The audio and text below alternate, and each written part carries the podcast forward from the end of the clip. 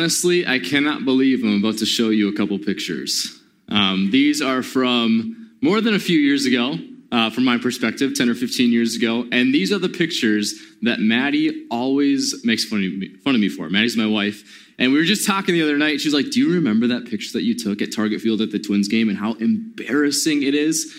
And so, as we talk about our true self, false self, finding our true selves, I want to show you. This is me in the Hollister shirt when I was, I think, 15, maybe. This is your pastor today. I used to wear a backwards, not just backwards, but backwards and crooked hat. I thought I was so punk rock at the same time I wore a Hollister, right? Like one of the preppiest brands ever. I'm gonna show you another one too. This one might be even more embarrassing. So, my buddy and I, I just want to make it clear to you, we're trying to be goofy in this picture. We're trying to be a little bit ridiculous. But my buddy and I, we used to purposely match all the time. We would go to Target, we'd go to Kohl's, and we would buy the same t-shirts because we thought it was hilarious to walk around and match. And then we would take pictures. Anytime somebody wanted to take a picture of us, we would bend over like this and snap, just to be weird. And it's so embarrassing looking back at it now because, like, at the time, I thought it was so funny. And now I'm like, what was I doing? But isn't this so true for, for all of us? I mean, if you look back at your life 10, 20, 30 years ago, I mean, you probably cringe a little bit at the clothes that you wore or like the hairstyles. You can take the picture down now. it's, it's me. But you probably look back at yourself and you're like, oh my goodness, I am, I'm embarrassed about who I was. Like for me, when I was in college about 10 years ago, I used to be in mosh pits. Today, I wear Patagonia, right? We all kind of change over the course of the years. Maybe you had a mullet. That's not really embarrassing. That's pretty cool, actually. But maybe you wore parachute pants. We all change over the years. And Maddie and I were talking about this about six months ago. And she was talking about, she's like, I just cannot believe I used to act the way that I acted. She's like, I can't believe you used to wear the hats that you wore. I'm like, I know. But here's what we talked about, though, too. I was like, you know, if we don't look back at ourselves 10, 20, 30 years ago, if we if we don't cringe a little bit, if we don't get a little bit embarrassed, I think that means that we didn't grow very much or we didn't change enough. Like it's it's good. It's awkward to look back at who we used to be, but at the same time, it's a good thing to recognize, hey, I'm different than I used to be. Not only am I changing with the times, but I'm a totally different person. You know, I think back to who I was when I took that picture in the, in the backwards hat at Target Field. You know, I may have looked like a, a clean cut, nice kid with a backwards, stupid hat, but I may have looked pretty normal. My life was very, very broken in that stage of my life. In fact, I just want to clue you in on who the person was that I was standing with. That was my baseball coach. And I, I have his permission to share this over the years because um, he is now saved as well. And that's a good thing. But that was my baseball coach in the summer. And what we used to do together is we used to drink every single weekend and we used to smoke weed together. I have a, many of you know this if you've been in, in New Hope for a while. I have a whole past my teenage years were filled with weed and with drinking and with taking pills so I could get through English class. Like that was my past before I knew Jesus. And I look back at that and it, in some sense, I hate it. In some sense, I'm so frustrated that I chose to make those decisions. At the same time, when Jesus came into my life, something fundamentally changed about who I was. We're talking about in this series, and we're wrapping up today, our true selves and trying to find our true self. And when we find our true self, it is marked by who we are now in Christ. It's not who we used to be before we knew Jesus. It's who we are today. And when I got saved at age 16, something fundamentally changed in my life.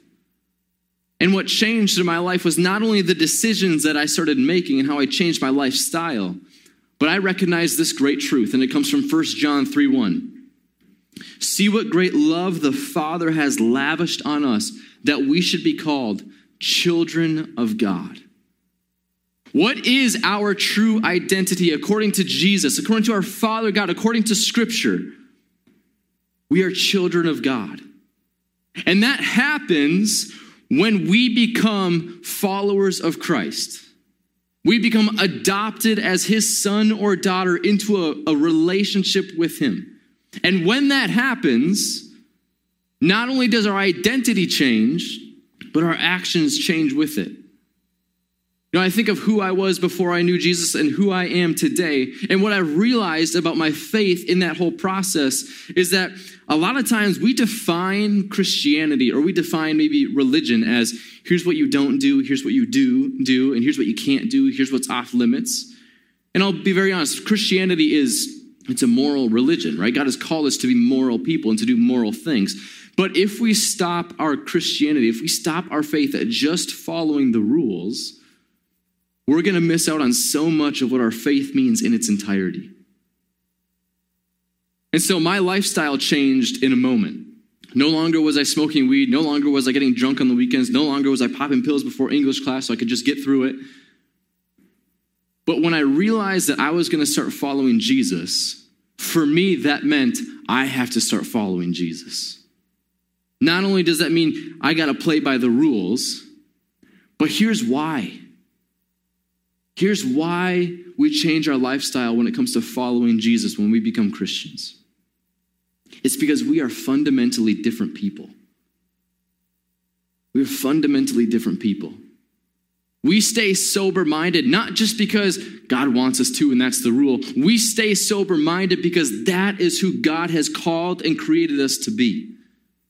We avoid pornography. We avoid drugs. We avoid lying and cheating and stealing. We avoid all these, all these things, not just because we shouldn't do them, although we shouldn't, but because this is not who we were called to be. We were called to a greater purpose and a greater plan, and that all stems from our identity. We are children of God, loved by our Father. And so, this is the core of our faith, and this is the starting point.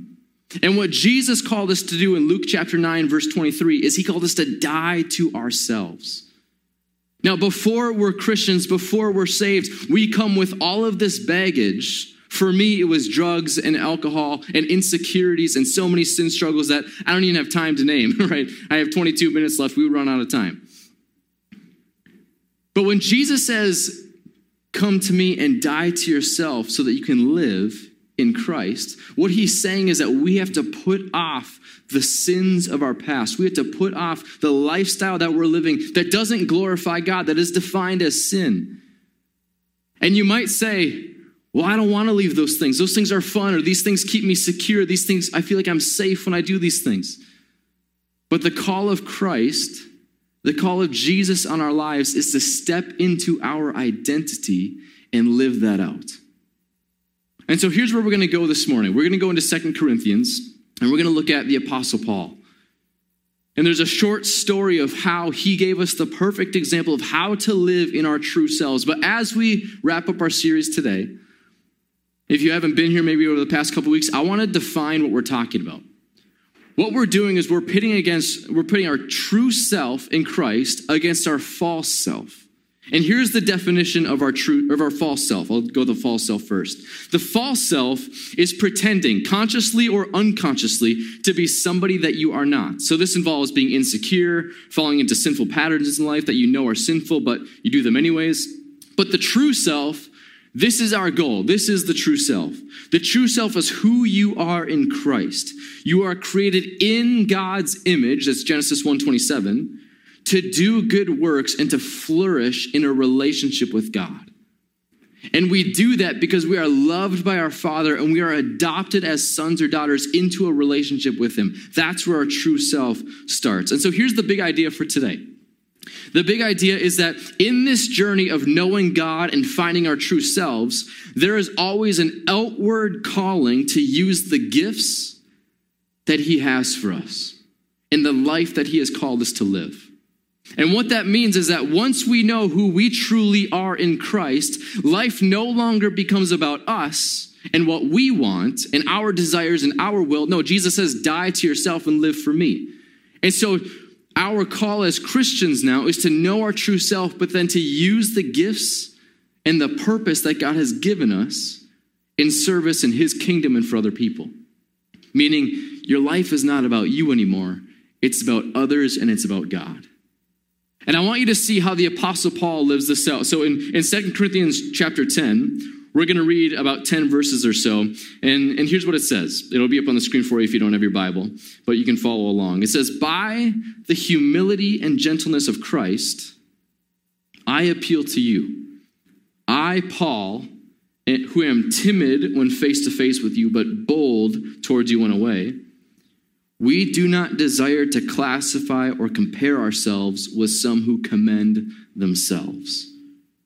When they measure themselves by themselves and compare themselves with themselves, they're not being wise. We, however, we will not boast beyond proper limits but we will confine our boasting to the, fear, to the sphere of service God Himself has assigned to us, a sphere that also includes you. We are not going too far in our boasting, as would be the case if we had not come to you, for we did get as far as you with the gospel of Christ. Neither do we go beyond our limits by boasting of work done by other people. Our hope is that as your faith continues to grow, our sphere of activity among you will greatly expand so that we can preach the gospel in the regions beyond you. For we do not want to boast about work already done in someone else's territory, but let the one who boasts boast in the Lord. For it is not the one who commends himself who is approved, but the one whom the Lord commends. That's who's approved. Now, this might seem a little bit random, but here's what Paul is talking about. Here's the context of the situation. You might notice in the very first verse that I read that Paul put quotes, he put in quotes, timid and bold. Now, why he did that is because this church, this Corinthian church, they were getting a little bit frustrated because how many of you you like to take constructive criticism? You like to take feedback in your life. It's not very easy, is it? But this is the apostle Paul's job as an apostle he has spiritual authority over multiple churches. He's not a pastor. He's basically a pastor to pastors. He goes from church to church and he writes them letters if he can't make it, or he shows up in person and he encourages them. He encourages the entire church that they need to keep their lives free from sin so that they can live holy lives. And if there's any theological things that they need to correct, if there's false teachings within the church, the Apostle Paul comes in as that spiritual authority and he says, here's where you've gone wrong, here's what you need to do. But that's a tough thing for people to hear when we're living within that false self, that false self that's full of insecurity, that false self that's full of maybe ego or sin. Because when people give us feedback, sometimes we hate it. We don't want to change. We don't want to make ourselves look like we're the ones in the wrong. But this is sort of the Apostle Paul's job. He comes in to encourage people to live right for God. But what happens is they start razzing him a little bit because they don't like the feedback. Now, in the New Testament, the, the New Testament describes the Apostle Paul as a little bit timid or a little bit, when, he, when he's in person, he's not a very imposing man. Right? We probably all know somebody in our lives that walks in the room and maybe they're like 6'5, 270 pounds. And when they walk in the room, it's like, okay, he's here. he commends respect just because he's here. I feel that every single day as a 5'9, 155 pound man. Um, I, I feel it. I know that everybody, right? Now, I'm, I'm, I'm right there with the Apostle Paul. The Apostle Paul is not this imposing figure, but he does carry spiritual authority. And so the Corinthian church, they're giving him a hard time because they don't love the feedback. And they're saying, Paul, when you write us letters, you're so aggressive and you're pointed and, and you're very you're very aggressive in your speech and you're very strong and you act very secure and confident, like you know what you're talking about. But when you come in person, you're sort of this frail guy who backs off a little bit. And this reminds me of our Cambridge Isanti community Facebook page, honestly. I think that there, we, have a, we have a lot of keyboard warriors in our community, and every community does. But if you've been on the Facebook page before, I mean, people yell at each other, they're rude to each other, they type crazy things in the comments on certain posts. But in person, we're all like, oh, yeah, it's okay. Know, we don't, we don't share opinions anymore because we feel a lot of confidence behind a keyboard because we feel more anonymous. And this is what the church is accusing Paul of doing. Now, whether or not they're right or not, that isn't, that isn't the problem. The problem is we so often tend to act out of this false self. this false self that's full of ego, this false self that's full of insecurity, this false self that refuses to take feedback, especially when it comes to our, to our own faith. You know, when it comes to church, our job as a church isn't just to come and sing songs and to hear a sermon. Our job is to live in discipleship. And discipleship means that you're meeting with people, that you're doing life together, and there's an open feedback loop. Where if somebody sees sin in your life and you trust this person, you love this person, they see sin in your life, they can call you out for it. And you can call them out for it. And what's the purpose of it? The purpose isn't just to, to give each other a little bit of crap. The purpose is to help each other grow in our faith. This is what Paul talks about in this passage. He wishes for them to grow in their faith beyond where they are today. And this is the purpose of the church. But so often, when we're not willing to take that sort of feedback, it's a sign that we're living within this false self, within this ego driven self. And so, this is where Paul lands with the church. And so, he writes them back. I'll be honest, it's a little bit aggressive, putting timid in quotes and bold in quotes. It's a little bit maybe passive aggressive. But what he's doing as an apostle is he's not taking credit for being this big, strong man. He's not taking credit for other people's work. And we see this in this passage. He's not even taking credit for God's work. And that's what's so difficult, I think, for Christians sometimes to understand. Is that as Christians, we need to realize that when we see people saved or baptized or we see transformation, even in our own lives, it's so easy to, to give ourselves credit for doing that work. But Paul's saying, hey, for those who want to boast, we don't boast. The only boasting that we do is in the Lord. See, what Paul is revealing to us about who he is, that not only does he understand his identity, but he understands how to live that out within his calling. What is Paul's calling? He's an apostle. Like I said, he's the spiritual authority over all of these churches that have been planted in the Middle East. This is his job. Before Paul be, became a Christian, he was one of those righteous Pharisees that was making sure everybody followed the rules. And he was, he was rich, he was wealthy, he was powerful, and he was persecuting Christians. But when he became a follower of Jesus, his entire life changed. No longer did he care about his status. No longer did he care about his religious power or his wealth, but his total, his life did a total 180 degree change where he went from persecuting Christians to now being an apostle over these churches. And I guarantee you that if you were to talk to Paul back in his day, his initial response would be, I don't know if this is for me. I don't even know if I want to do this. I mean, how many times in your own life have you felt like God is maybe nudging you towards something or God is calling you to do something? And maybe it's specific or maybe it's sort of generalized, but God is moving you in a certain direction and you're thinking, that's great, but I don't know about that. I mean, how many times, for those of you who live in a neighborhood, I know we got a lot of country people here, so your, your neighbor might be far away. But there's been times in my life, in the past two years since I lived in my new house, there's been times where it's like, I have sensed God's call hey, go talk to Brandon, my next door neighbor. And they're not in church. My other neighbor, he's another pastor, so he tells me I've been praying and working on him for a few years. But now we got two of us, and we're cornering him. That's our goal. But there's been times in my life where I wake up and I'm in my time of prayer, and today is the day that God tells me, Justin, you need to walk across the street. You need to go talk to Brandon. And I love Brandon. We talk about fishing, we talk about hunting. But there's that next step when it comes to talking about Jesus that God's not calling me to talk about hunting and fishing. God's calling me to talk about Jesus with Brandon. And so we've had some initial conversations, and it's been good. And it's been hard. And I've been working on my whole street a little bit. My neighbor, Darren, I was just talking to him uh, last summer, and he said, What do you do for work? And I said, I'm a pastor. And he said, All right, see you later. Literally, he's like, All right, sounds good. And he walked away from me, like, All right, there's going to be a lot of work here. But this is my call in my neighborhood. And so many times, God calls us to do things. He puts us in this lane where He wants us to work And our job as Christians is that if we want to continue to obey the call of Jesus, we have to know our true self, we have to know our identity. But when it comes to following Jesus and obeying God's voice, we have to go. And this is why I love the story of the Apostle Paul. He, when he gets this feedback from the Corinthian church, whether it's right or not, I don't think it is. But when he gets this feedback, they, are saying, you're, you're so bold in your letters, but you're so timid. They're trying to feed off his insecurities. But what he could have done is he could have just snapped.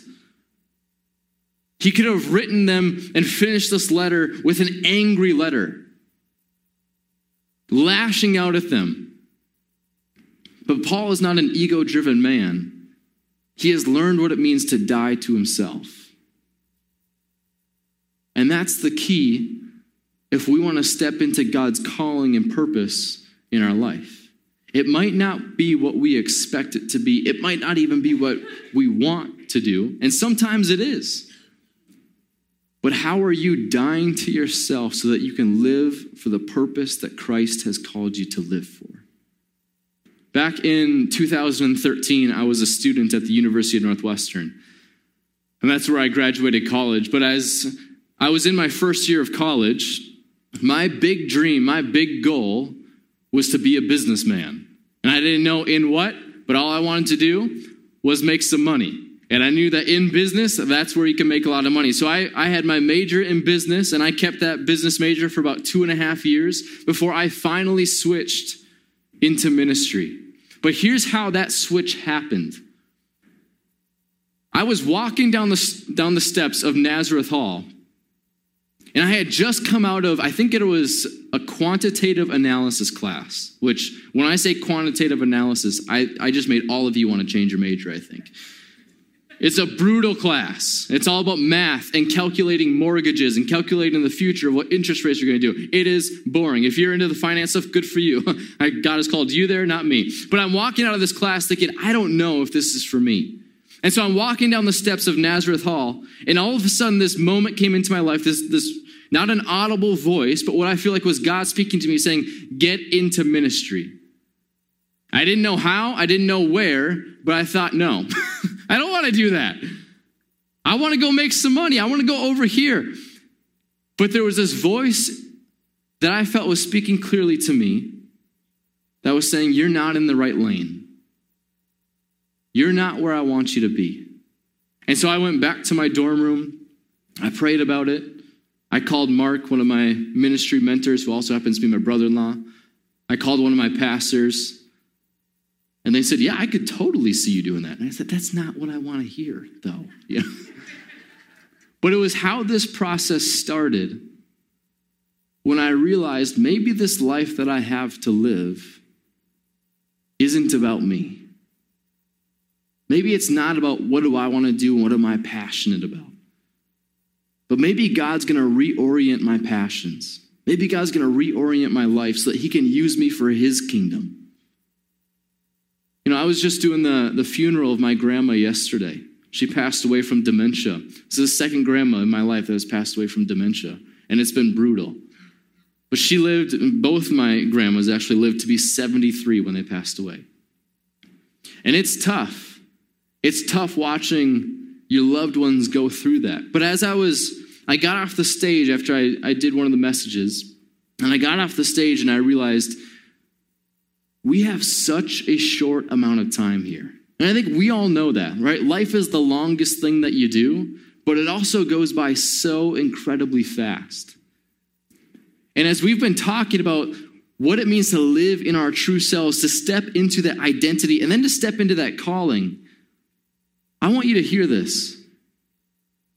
We are missing out on so much of what true life really means if we're not discovering our true self in Christ. But if life is just sort of passing us by and we're just sort of going through the motions and you know you went to college and all of a sudden now you have a job and also now you have kids and it's like where have the last 20 years gone? I feel like I haven't made any decisions. Life has just sort of happened to me.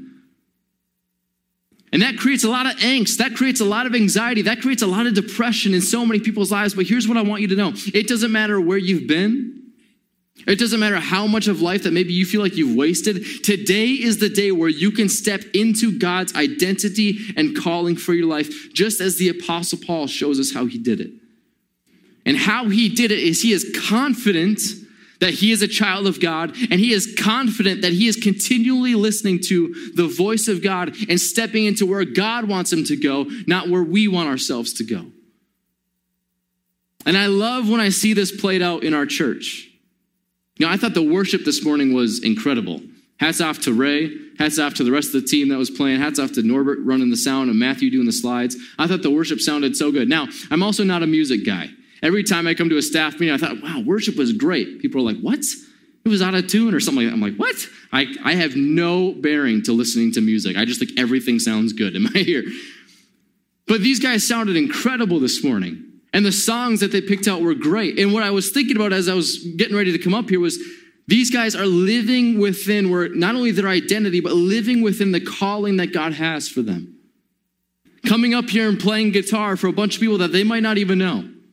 Coming to lead you in worship because they want to glorify God and help you do the same. But honestly, I think sometimes when we talk about stepping into God's calling for our lives, we automatically think that it's all ministry. That if God has a calling for my life, I must, you know, I probably have to go be a pastor. I probably have to go be a worship leader. That's good for some of us. But if we're all pastors or if we're all worship leaders, man, the secular world is going to miss out on what God's kingdom should look like. And what I mean by that is you might be sitting here and you might be an accountant. You might work for the government. You might work in a cheese factory, for all I know. And if that's where God has called you to bring his kingdom, to share your faith, to invite people to church, I want you to step into that calling and take it seriously. Be like the Apostle Paul. You don't have to start calling out your coworkers for their sins. That's not what I mean. But Paul is confident in who he is.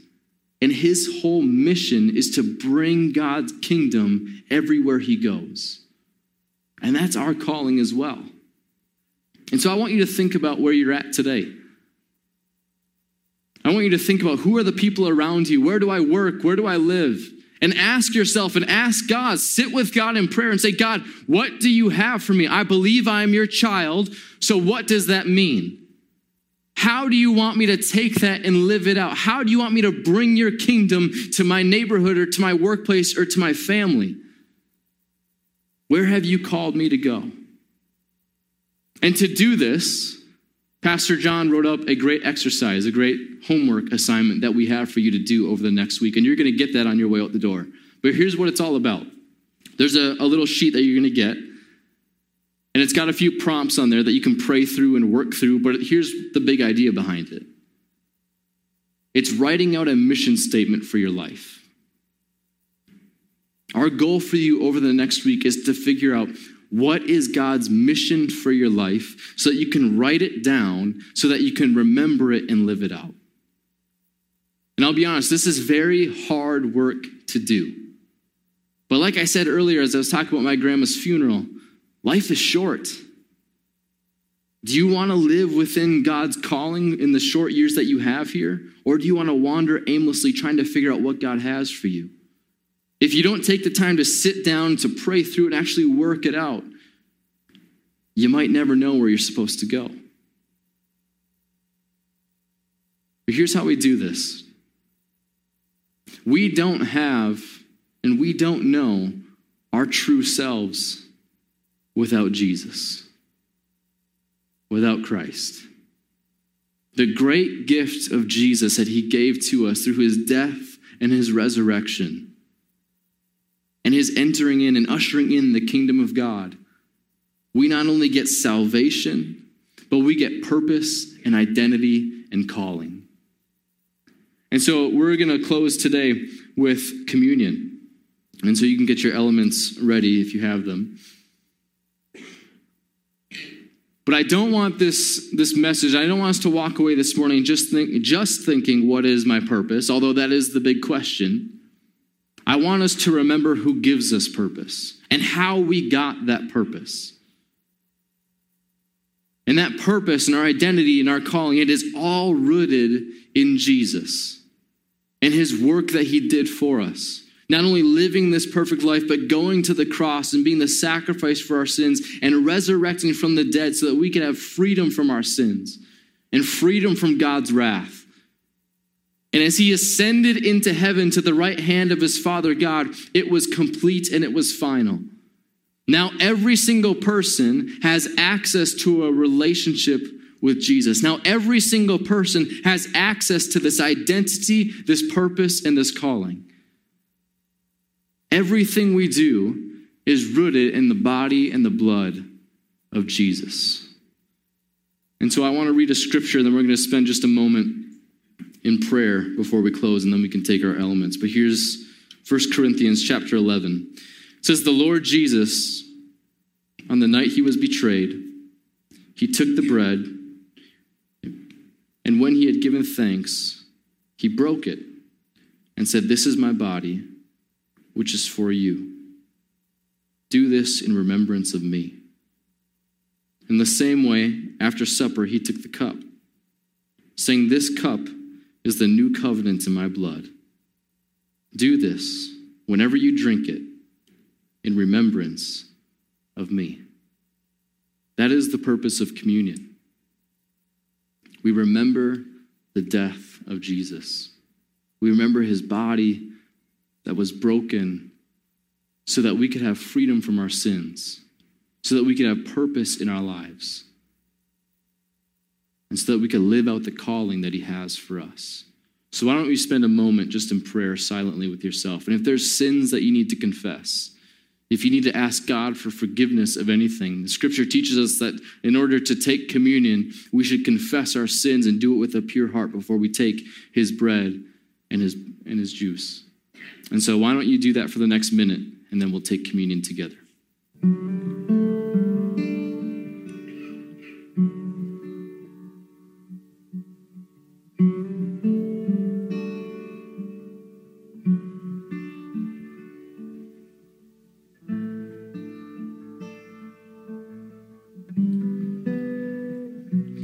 Jesus took the bread, he broke it, and said, This is my body, which is for you. Do this in remembrance of me.